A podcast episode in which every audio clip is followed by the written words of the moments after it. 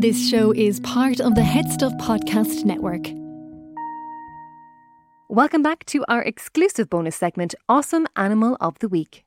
Our awesome animal of the week this week are a black Labrador and a golden retriever who managed to get medical help for their owner. A 71 year old man suffered a seizure and collapsed while hiking with his two dogs in Cumbria, England. The golden retriever stayed behind to watch over his owner while the Labrador ran for help.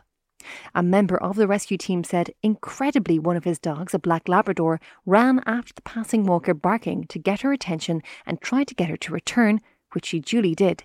She found the other dog, a golden retriever, lying by the unconscious man. She phoned 999 for assistance. When the rescue team arrived, the man had regained consciousness, walked back down the trail, and was taken to hospital by an ambulance.